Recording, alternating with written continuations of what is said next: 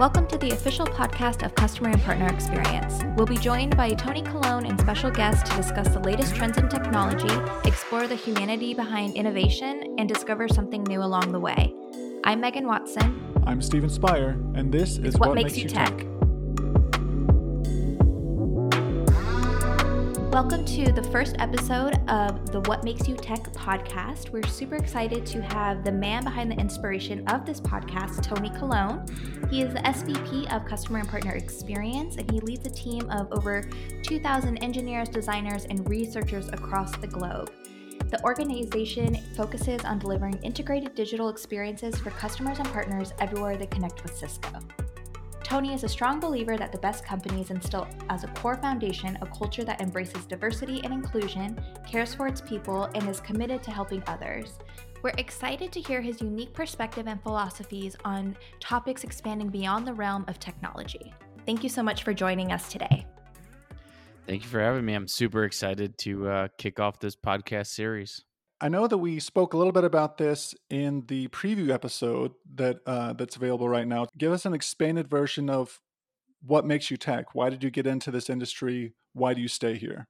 So one of the fascinating things that that I've realized about tech in general is just the constant evolution, right? I always believe that you know I wasn't always the best student um, in school, which is kind of odd for me to say because my favorite thing to do is always be learning and always really just keeping up with the latest times.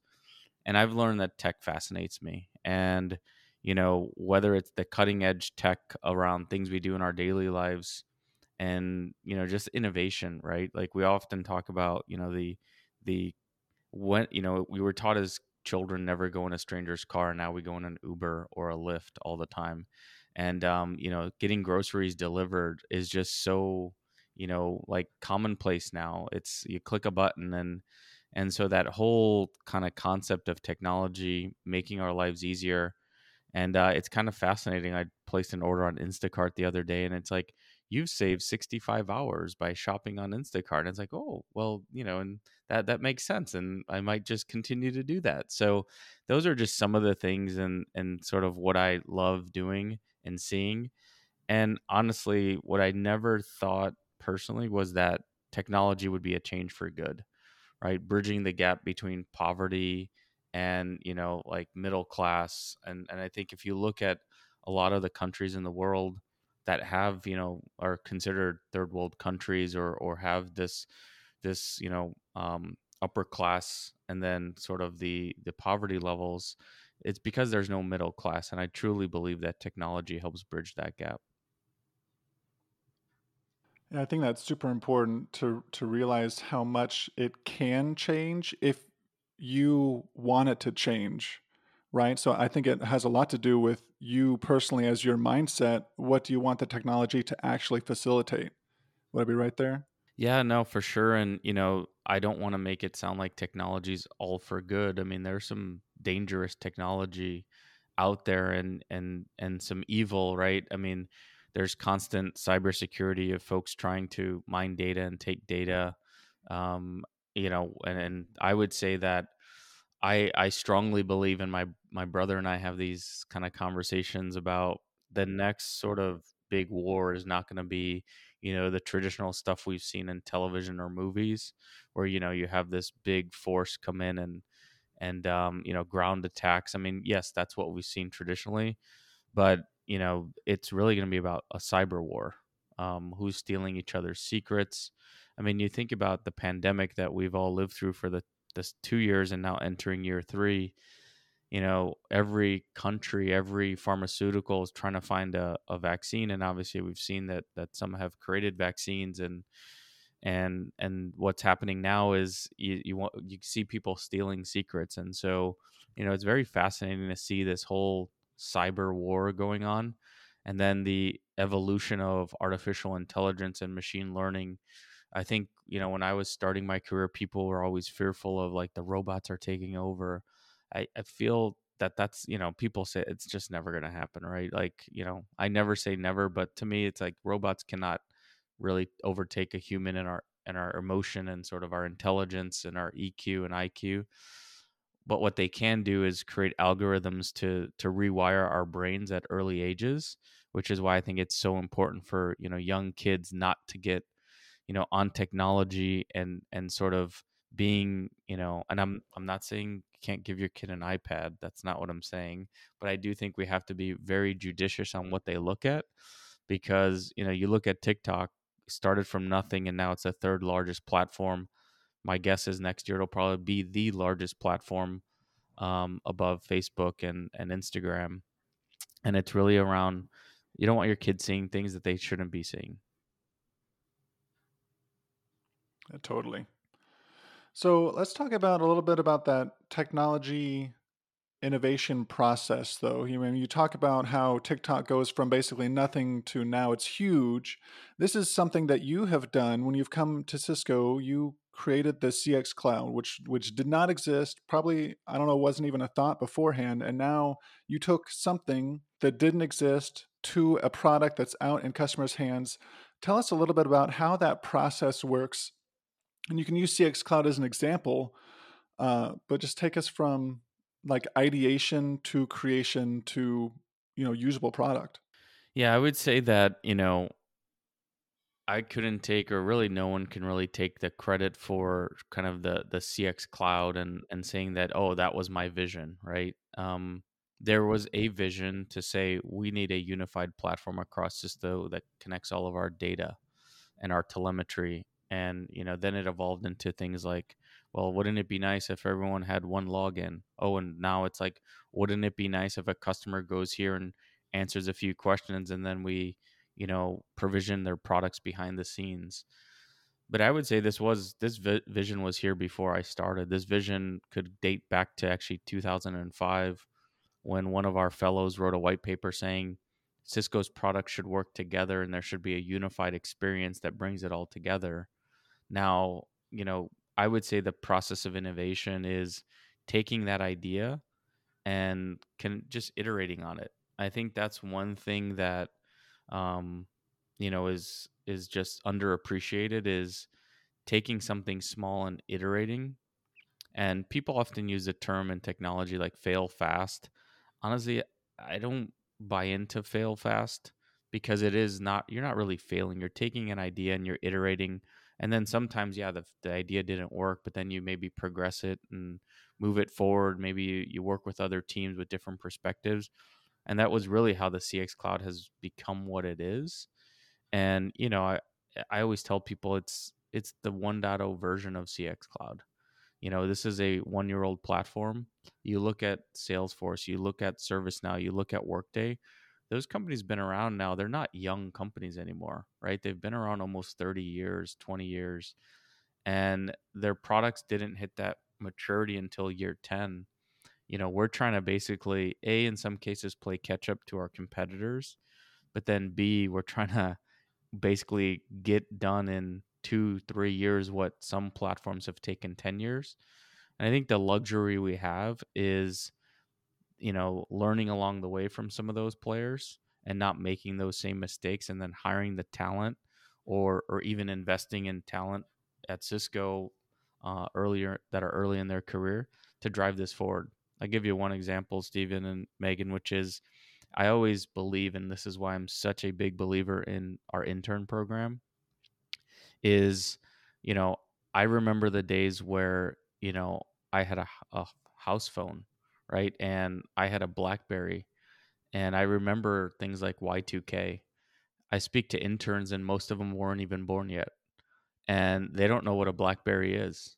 Um, and you know, smartphones are all they've ever used, and you know, you show them, and and to me, they're the ones that are going to innovate the future. It's not going to be me. I can help create the place and space for them to innovate, but it's not going to be me that's going to drive the next innovation. So, what are some of the biggest challenges that you've seen as you've gone through this journey? Basically, I mean, we're going to talk about this a lot in season one, but we're going to go through this transformation journey and we'll dive into a little bit about that, what that word means later in this podcast. But when you go through that transformational process, when you're creating these products, when you're trying to make these large scale changes, what have been the hardest things that you've had to try and overcome, or or maybe even that you see coming down the road that are roadblocks to you? You know, Cisco's a a big company, and people often get you know nervous about joining a big company, saying, "Can I can I make it work there?" And um, you've probably heard the term analysis paralysis. That tends to happen in big companies. You know, folks want every I dotted, every T crossed to make sure that their idea is going to work. I would I would say that I love being part of a company where you know there are the assets where I can innovate and incubate and go to my boss or even up to the CEO and say, "Hey, we've got this idea. Can you help fund it?" And I'm not asking for, you know, a huge amount of money. Um, it's basically treating this just like if you're, you know, the startup world is people do seed rounds, right? They they try to collect money. Sometimes they go to family and friends and and say, "Hey, will you invest in my company?" Other folks have some credibility, so they'll go to venture firms and say, "Hey, will you invest in my first round?" It's very similar, I think, in tech. Is you you have an idea, you have a vision, you have a plan, and then you go about and and start executing on that plan. And you know, to me, the best model is if if you can self fund, right? Eh, you know, and I always tell the team, and both of you are aware of this, is you know we've gotten funded for two years by the end of this fiscal year at Cisco, like, you know, this is our IPO. Like, we have to treat it like we have to self fund what we do. And I think if more people had that mentality, it would do th- two things. One, it, it would give you a sense of belonging. Like, I'm part of something big, I'm creating something for the future. And the other one, it gives you this sense of urgency. Like, just like, you know, people always say, oh, you know, I want to go to a startup culture. It's like you can create that same culture no matter where you are. You just have to have that sense of urgency of getting things done. And, you know, nothing gives you more pressure than a date, right? And so I think that's super important. And it's not that people are going to hold you accountable, say, well, you missed this July 31st deadline. You know, it's more of you've given a date and then it's more of a readout to say, where are we at? Don't treat it as a negative as oh i missed five things and i didn't do this i didn't do that. It's here are the 10 things we delivered and here's the value we're creating. I think that that date like you said is super important. I know that some ceos out there they put those basically internal dates out in the public and then they miss that exact date and people say oh well they don't know what they're talking about or whatever but at least they were driving towards something, right? It happens faster when you put a date on it than if you just say, oh, well, we'll get it out when we're ready.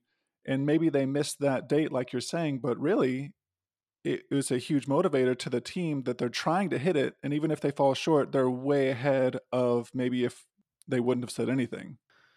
Yeah, no, I think that's so key. Um, in, you know, you think about companies that are public, they are you know there there's dates every quarter that they have to release earnings right? So there's there's these dates that are you know you your stakeholders your stockholders and everyone in between their board of directors.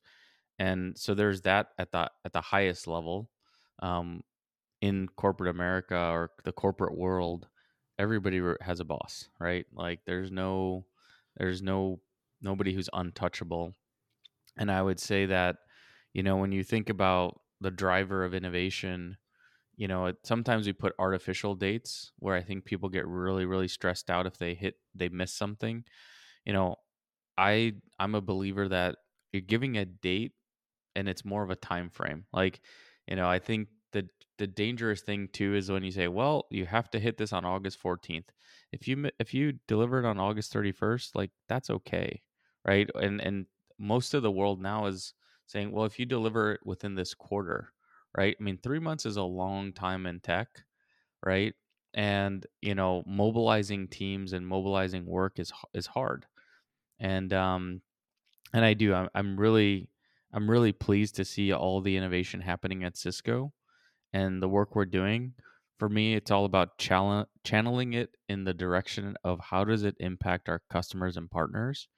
I think some sometimes at, at large companies or off, I shouldn't say even sometimes, oftentimes at big companies, we're driven by the companies that pay us the most, which is sort of a natural thing.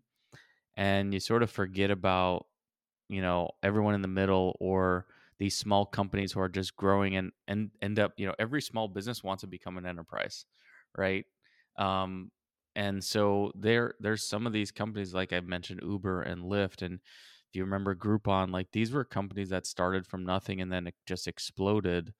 And um you have to make sure that you don't only focus on the top 10% of the customers that are paying you but sort of everyone in between all the way down to the smallest company you had mentioned uh, Salesforce earlier, and then you also mentioned how people can be scared to go to a larger company. So, can you kind of just tell us your kind of thought process and decision making for you to come over to Cisco? Yeah, you know, it was interesting. I was at Salesforce. I don't remember exactly the number of employees, but you know, it was anywhere between two and three thousand, uh, which is pretty small. I mean, it's not a small, small company, but it was fairly small. Um, you know, and I I honestly hadn't ever heard of them, right? Which most people nowadays will be like, well, there's commercials and they're very, you know, they're the top in their their industry around CRM. Um, but you know, and I I'll never forget my first interview was in a Panera Bread. Um, and you know, it wasn't like some big office environment and all of my interviews were in, you know, different breakfast places in in Chicago and um and that's just sort of like how it started and it was a very the culture there was very strong around fa- like a family oriented environment um, and when they hired you it wasn't like you were just being hired for the role you were being accepted into the organization and into the culture. So i think that was big and you know i i i've often say like you know i don't look for cultural fit I look for cultural add. Like, what do they bring to the culture? What do they add to the culture? And to me, so that was that was interesting. And and you know, I would have never predicted. I don't know if anybody would have ever predicted sort of the growth that they had. I mean, it was fascinating to start in 2009. I left in 2019 and went from about two to three thousand employees I left there about 40,000, 30 to 35 to 40,000. Now I saw they're like 70,000. So now they're they're the size of Cisco. Uh, they're probably half the size of Cisco when I left. So in three years, they've doubled in size through acquisitions and other things. Um, but you know, I would say Cisco has been a big company for a long time. You know, so they're going through the growing pains of, of you know that phenomenal hyper growth whereas Cisco's been around this size for probably over a decade, if not more. And so the processes are more mature. You know, the culture has been doing this for a while. And I wanted to go into a place where it wasn't necessarily a hyper growth company, um, even though we are a growth company. You know, we're growing at the size and the scale that we're at is phenomenal. Um, but to really drive new innovation at a big company to me was fascinating. So to come in here, not having background in hardware, which you know Cisco is a, a hardware born and bred as a hardware company, but also strong in networking. I didn't have any networking experience other than doing my home router. Um, and so for me that was that was a big sort of leap and I feel like I've I've fit in, but not just fit in, but added to the culture, brought some dynamic, hired a bunch of software folks who, you know, are really partnering well with our hardware and our networking teams and and that was really what I wanted to do. Part of it to prove to myself that I could do it and I was good as people were telling me at my last employer and uh, to really drive something for Cisco. So no regrets so far you know, um, one of the co-founders at Salesforce, I asked him the question, "What's your biggest regret?" And uh, he said something to me that I've that stuck with me and is very profound, which is, "I've never had any regrets because everything is a learning experience." And I'm not avoiding your question, Megan. I'm saying that in in my career, I've never had regrets. Um, and joining Cisco was a risk, right? Like, you know, you go from a place where you're well respected, you're on a path to, you know, probably the next level of promotion. Um, but you know, I've proven to myself, and and and you know, that's pr- really the only one I was trying to prove is my own. You know, the person sitting on my shoulder that's telling me I can't do it is that personal self doubt. and a I've proven it to myself, and not only do I not have regrets in joining Cisco, but you know I never would have imagined how many lives I've impacted since I've been here. Um, sometimes I take that for granted of you know growing the team, developing careers, and I've always felt that I want to create a place and space for people to do their best work. And I honestly feel that I've done that. That ties a lot back into your philosophy of you don't fail fast, you just learn from the things that you do. That ties in really nicely into the next topic that we know is really important to you, and we would love to touch on um, the importance of inclusivity and diversity. Um, and that reminds me, yesterday I was just listening to this podcast, and Melinda Gates was the guest. And she was talking about how when she, after she had graduated college, there was a big drop of women getting their degrees in computer science. And the big problem with that was that it was a bunch of 20 year old white guys that are building all of the code for all of these products. And so they're just building based off the way that they perceive the world. Um, so if you can touch a little bit on your experience and why you find inclusion and diversity so important, um, and especially with you creating all of these opportunities within our org and outside of Cisco as well. Yeah, that's a great question. I mean, when I went when I was in school, um, I'll never forget it walking into class. I mean, you know, single walk into school, you know, you want to meet people and you realize that there's one woman in the class. Like I felt so bad for her, to be honest with you, because you know, I had 20, 30 single guys and and one I'm sure she probably just wanted to run to her car every every day after school. Um and and it was just you know it, was, it wasn't an environment that was very inclusive you're you're spot on where and it started with the the school and education and and um you know i've often you know I, i've seen it throughout my entire career in tech is is you tend to see you know women in either sales or in project management roles or chief of staff roles or marketing and you know i think uh, those are all phenomenal careers but then how do you bring in diversity not just from you know gender but in in you know um in race in in just different like backgrounds. Like we always went through and looked at you know hey go after the uh the graduate from these schools and universities.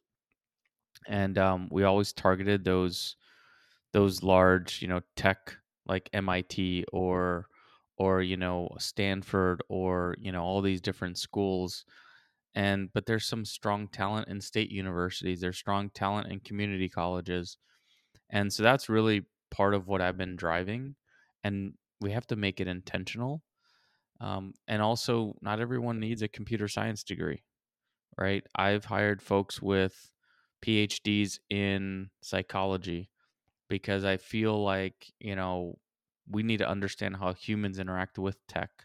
We need to have researchers, we need to have designers.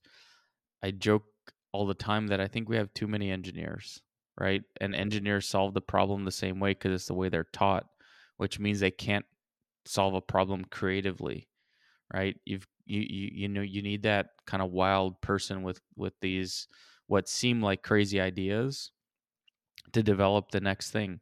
I mean, you look at Elon Musk, right? A lot of people are like, you know, he's building, you know, all these, you know, start the electric vehicles and then SpaceX and those ideas, I'm sure people think he's out there and, and wild, but that's what makes tech is like, well, this guy has a vision. Let's figure out how to do it. Then, yeah, you hire the engineers to go build it but having the vision having the creativity they're sitting in a room saying yeah yeah we can we can make that work yeah when you want to fly to the moon yeah we can we can make that work without you you know crashing mid flight right? Like those are the things that you can't have a bunch of engineers in the room trying to solve the problem because they're all going to solve it in their own way and the way they were taught. Totally and so what kind of advice would you give to anyone who would maybe consider themselves as a minority and how would they break through these barriers um, to pursue a career in tech yeah i mean that's the pandemic has made it even harder. So like pre-pandemic, it was hard um, because at least I would say there's there's a lot of universities, there's a lot of programs, there's a lot of career fairs. You know, Cisco participates uh, significantly in in career fairs at different colleges around around the world now, um, and not just like I said the the upper echelon or what people consider the the you know the the strong kind of computer science universities, but everywhere because we have to find that talent everywhere.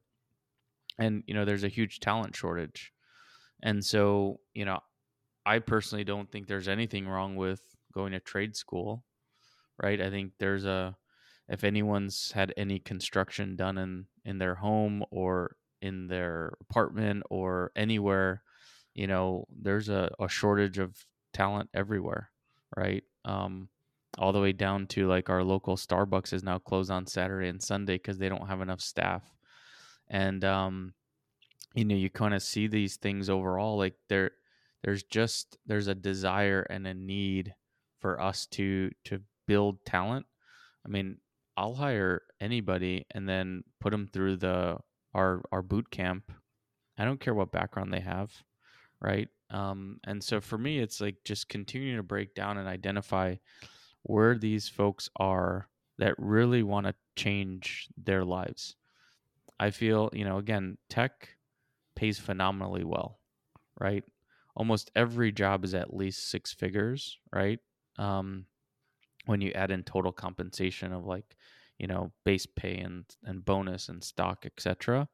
I mean, that's a that's life changing for for people growing up in an inner city. I mean, I grew up and, you know, most jobs are 30 40,000 at best. You can say well i'm going to give you a $100,000 salary.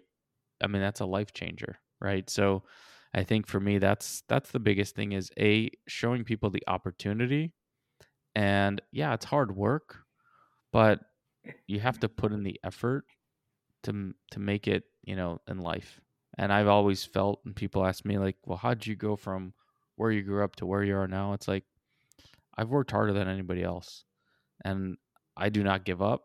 And, you know, I also don't think I'm the smartest person or the hardest working, but I will say that I do not give up. I'm just very, very persistent. And so everybody's different. Everybody operates differently, but you know, that's sort of the secret to my success has been that. And honestly, anybody can take that same playbook and run with it. What is what is the most difficult thing that you have had to overcome? Because you, you know, you are in a minority race, right? So, like that, those kind of barriers were in place for you at some level. So, how did you figure out where to go? Yeah, I mean, I I would say other than my last name, most folks would say like, you know, you're a Caucasian male uh, with a and make a lot of assumptions that I grew up in a silt with a silver spoon in my mouth based on where I'm at, my title, and my age. Um, you know, but then you break it down, and and a lot of people have had rough upbringings. Not everyone at an executive level, you know, a lot of them had to work very hard, and I think that's sort of one thing, even a perception I had to break as I've met other people in my career either peers or even CEOs or C level execs. I mean, they've no one's really had it easy. Yeah, there's some people who may have had that, you know, quick path to to being an executive, but that's that's been my sort of view of how things were and I would say I've been fortunate from the perspective that I have you know had had sponsors and had individuals who um, supported me throughout my career so I want to dive into a, a, a different topic, kind of change gears just a little bit. We alluded to it earlier in, in the podcast. Like I said, we're going to talk about this all throughout season one, but this idea of transformation and what that means. So tell us a little bit about like why is that a focus area for it? Even maybe what it is for people that don't really understand what that word means when we're talking about it in this context of tech and then maybe you know go into what it means for cisco in general as a company? What? Yeah, it's so uh, it's so interesting, right? Um, people, I mean, the word transformation does feel a bit scary. Like when you when you go to any organization, you'll hear the word transformation. I had actually done some research uh, about five or six years ago on the term digital transformation, and that term actually came out in the 90s. And it was super interesting because it took it took many forms in the sense that digital transformation meant many things, right? Digital transformation could have been moving from a taking a paper order like you know at a restaurant to then having a, a digital kind of you know input. Um, it also could have meant completely transforming how you know uh, e-commerce happens. I mean it just has so many different forms and the world economic forum uh, talked about the industrial the fourth industrial revolution and the work that's going on around you know migrating to all these different capabilities across the world and and so it's been fascinating to sort of a live through that transformation as a as a as a world basically and everything that's going on on everything from energy to you know um like sensors and IoT and and sort of all this innovation that's happening around us. If you look at it at sort of the micro level of a company like Cisco and we've all talked about transformation digital transformation. Um and I will say and I keep bringing up the pandemic because it was the the first time that it forced transformation right? Companies for years have been talking about hybrid work and remote work and like you know they dip their toe and then there's a lot of companies who said we can never work remote. And then all of a sudden everybody's remote right and they had to do it within a week. So like i said earlier about you know nothing forces or creates a sense of urgency like a date when everything in the world shut down in 2020 and everyone moved to a remote environment everyone sat at home and guess what? Companies still needed to make money they still needed to produce things they still needed to sell stuff and so fascinating to see and when i think of transformation that's what i think about and then at the personal or the individual level people are really scared of the word transformation because imagine you're doing the same job for 10 12 20 years and someone says well we're transforming you think about okay am i part of that transformation am I legacy? Am I part of the new guard or the old guard? And I think it is really difficult for someone. And again, I'll go back to the whole always be learning, always be evolving. Is I don't think of transformation as anything more than an evolution. We evolve as a people, we evolve as a humanity, we evolve as a culture, we evolve as individuals, we evolve our work. That to me I, I would love if people stop saying transformation and start calling it the evolution of tech or the evolution of a company. Because to me, the evolution of Cisco is we started doing networking, we evolved to doing networking and security, we evolved to doing, you know, uh, subscriptions and renewals, and now we're evolving to more of a consumption company. Like all these evolutions are all based and rooted in the fact that this is what our customers want us to be and we're just adapting well i i love what you said there because one of my idols is my dad. He worked in the tech industry for years and years many different jobs many different roles. He worked at cisco for 10 plus years to end his career and we actually ended up having the same boss for a short amount of time after i had come to the company. So it was really cool but he even though he worked for the same company for a decade, he never had the same role for more than two or three years at a time because there's always something to change, there's always something to learn, there's always something to hone in the skill set that you don't exercise every day. So, just like you're saying, that evolutionary process, we can look at that ourselves too. Are we constantly trying to learn new things? Are we trying to constantly evolve our own skills so that way when companies evolve their skill offerings that we're not on the chopping block, right? So there's always that methodology there. Let's go to some rapid fire. Megan, do you want to kick us off? Yes. Tony, are you ready? I'm ready. Ready. Okay. What's the last show that you binged and loved? Last show I binged and loved was um now I can't remember the name of it. It's something like the window across the street from the neighbor. It's like the new the Netflix Kristen show. that- Bell. Kristen yeah, Bell. Kristen yeah. Bell. It's like the longest title ever, mm-hmm, but mm-hmm. that's the last one. Was it was it good? I've heard mis- mixed reviews.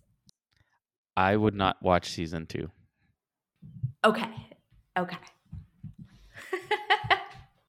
Give it there was there was a lot of talk. We had an internal chat going about concerts that people have been to and loved. So give us your most memorable concert that you've ever been to. It's pro. I don't know if mo- uh, maybe no one would know this about me, but um, I love kind of rock music and even heavy metal. So um, I don't know if this would actually fit the heavy metal genre, but um, Rage Against the Machine was by far one of my favorite concerts ever. I think they played for four hours, and you know they would actually get in the crowd and sing along. I mean, it was fascinating, and uh, it was again a show I'll never forget. How old were you? Uh, let's see, I was probably twenty five. Okay. What is one of your bucket list items? Oh, that's a good one. Um, you know, I don't I don't really have a bucket list per se, but one of the things I would say I definitely want to do is maybe live a year in a different country. Um, you know, I've lived in as a as a you know father and a husband. Uh, in my, I did that when I was single. I lived in Amsterdam. I lived in Australia. I lived in um, in parts of South America. But you know, I think now, a you know, I was kind of broke at the time, and so I couldn't do it a whole lot, which was great because you get to see everything and you know just walk everywhere and go on trains and stuff. But now with with having a bit more, being a bit more comfortable, um, being able to do the nice things, uh, it's something I'd love to do A different experience. uh, for sure. If you could only have one meal for the rest of your life, what's it going to be? So you can't really ask a Chicagoan that because it's always the same answer. It's pizza. It's pizza. It's always pizza. Well, a pizza it fits into every cat category, right? You can have your fruit on there, you have your bread, you have your meat, you got everything, and they're like, it's all covered. Well, and, and growing up, my my mother would say, and for breakfast, you just put an egg on it, and it's breakfast. Yeah, there you go. Everything. Everything. That's a wise woman. Uh, yeah, apparently the number one pizza topping in California was avocado. Oh, I don't. Get real. That real. makes sense. Like I And had a tomato probably too. Oh gosh. We're going too far with the avocado. Okay, we'll get you out on this. If you want somebody to come away from this podcast, either your specific episode or just all the episodes in general, what do you want them to come out of them with? my hope is that you know a they're enlightened a bit in what they can do in their career um, because i think going a little deeper on how a lot of us myself included and some of the other executives at cisco and other individuals that you'll hear on this podcast series is you know you get a little sense of what it takes to get there right? People I, think the number one question i get from folks is how did you get to where you are? And it's hard to do that in a 30 minute like one-on-one conversation. You know you listen to this podcast you're going to get different perspectives you know from people and how they grew up and how they got to where they are.